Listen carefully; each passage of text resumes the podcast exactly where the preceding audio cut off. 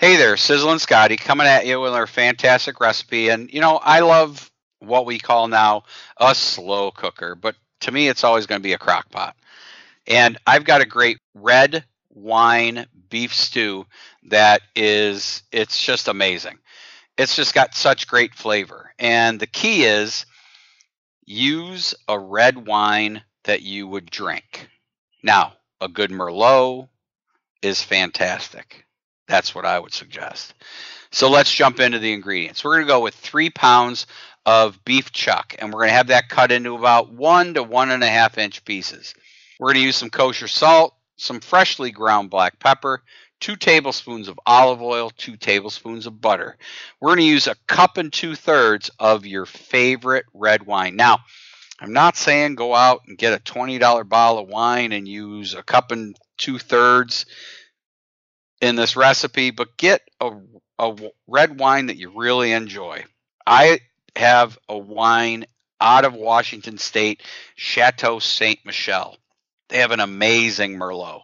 Amazing Merlot. And for people to say to me, Scotty, you're using that wine in this recipe? Yeah, if you want great food, you cook with great ingredients.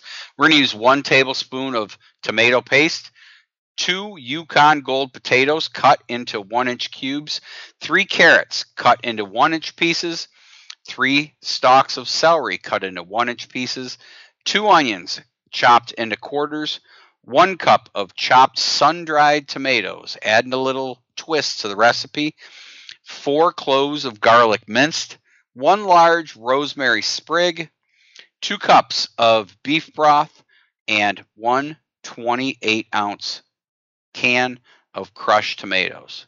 So, in a large mixing bowl, we're going to pat dry the beef with a paper towel, season it generously with that salt and pepper.